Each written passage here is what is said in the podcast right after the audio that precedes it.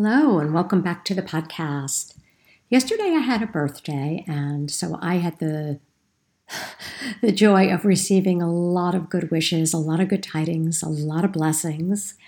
And so I would like to utilize the tradition of sending things back out to you, to uh, the world.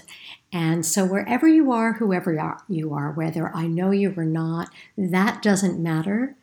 Take a moment and close your eyes, and please receive this as a birthday gift from me to you. If you are in need of healing, whether it be physical, emotional, whatever kind, may the right healing, the right people, the right opportunities continue to come your way, and may you receive them fully. May your eyes be lit with a sense of wonder, gratitude, and appreciation for both the big things and the little things.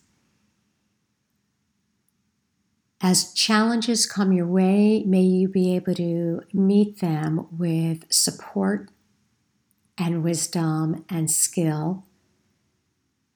And allow yourself to be vulnerable. And in sharing that, may the right people the right things, the right organizations show up to assist you. May you have some really good belly laughs if you love to dance.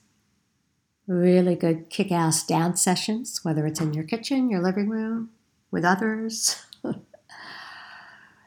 and whatever it is you like to imbibe, be it veggies, be it coffee, be it wine, be it ice cream, whatever it is, may it be a thoroughly enjoyable experience. And uh, I think I'll stop from there. I feel like I could go on and on, but just a little gift from me to you. Thanks for checking in.